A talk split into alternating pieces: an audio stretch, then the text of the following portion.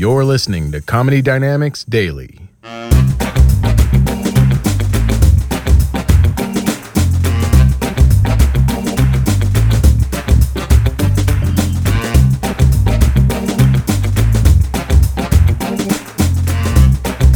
It's crazy. You see that, you see stuff like a Tea Party, and I don't know, like there's a part of me that feels like, oh, maybe we haven't made that much progress. Like everybody always talks about all this progress we made. It's like maybe we haven't, because stuff like this still exists. Like we've definitely made strides. We made strides when like a black man can be president of the United States and two white men can't marry each other. Because like my Uncle Pete said the white man could do whatever he wanted. So I assumed two would be unstoppable. It's always strange when you talk to people who are against gay marriage and they say, well, if you let gay people get married, what's to stop someone from marrying a horse? I'll tell you what, the horse. You think horses want to marry people? No, horses are sluts. Mm-mm. You can't turn a horse into a horsewife. Every pimp knows that. That's why they keep stables. Uh.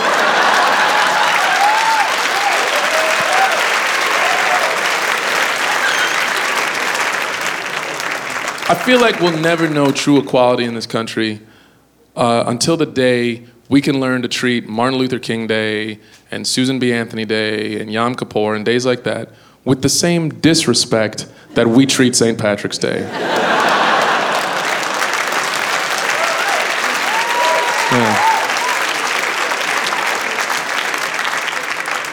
I don't know if you know anything about St. Patrick's Day. I don't know if there are any Irish people here.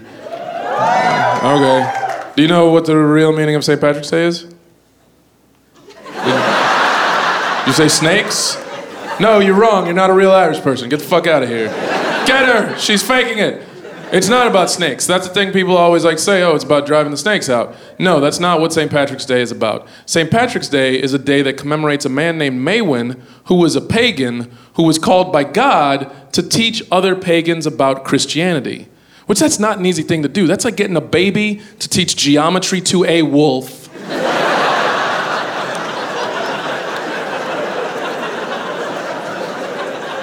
But Maewyn did it. He did it. He brought Christianity to all of Ireland.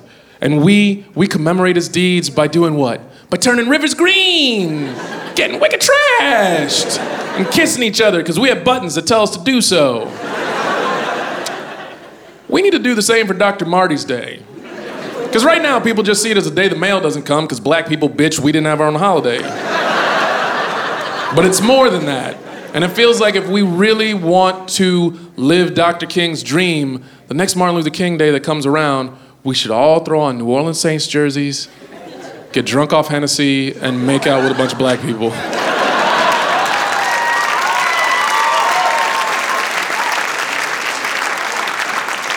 And for Susan B. Anthony Day, we should all have a big Sadie Hawkins dance and scissor fuck. for equality!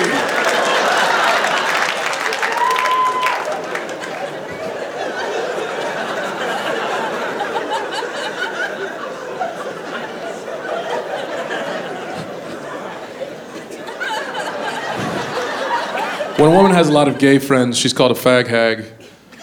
Not my term. I think a man with a lot of lesbian friends should be called a Mike and Dyke. That's silly. That's silly.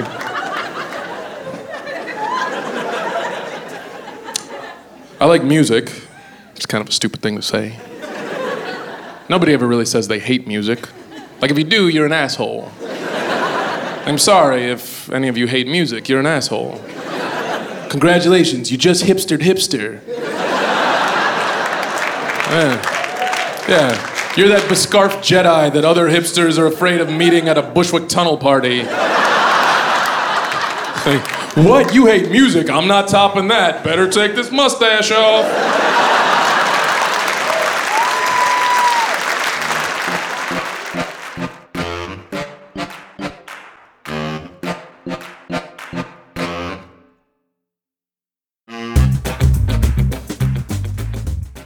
Comedy Dynamics Daily is an Acelcast original and produced by Brian Volkweiss, Richard Myrick, and me, Brian Adams. Thank you for listening.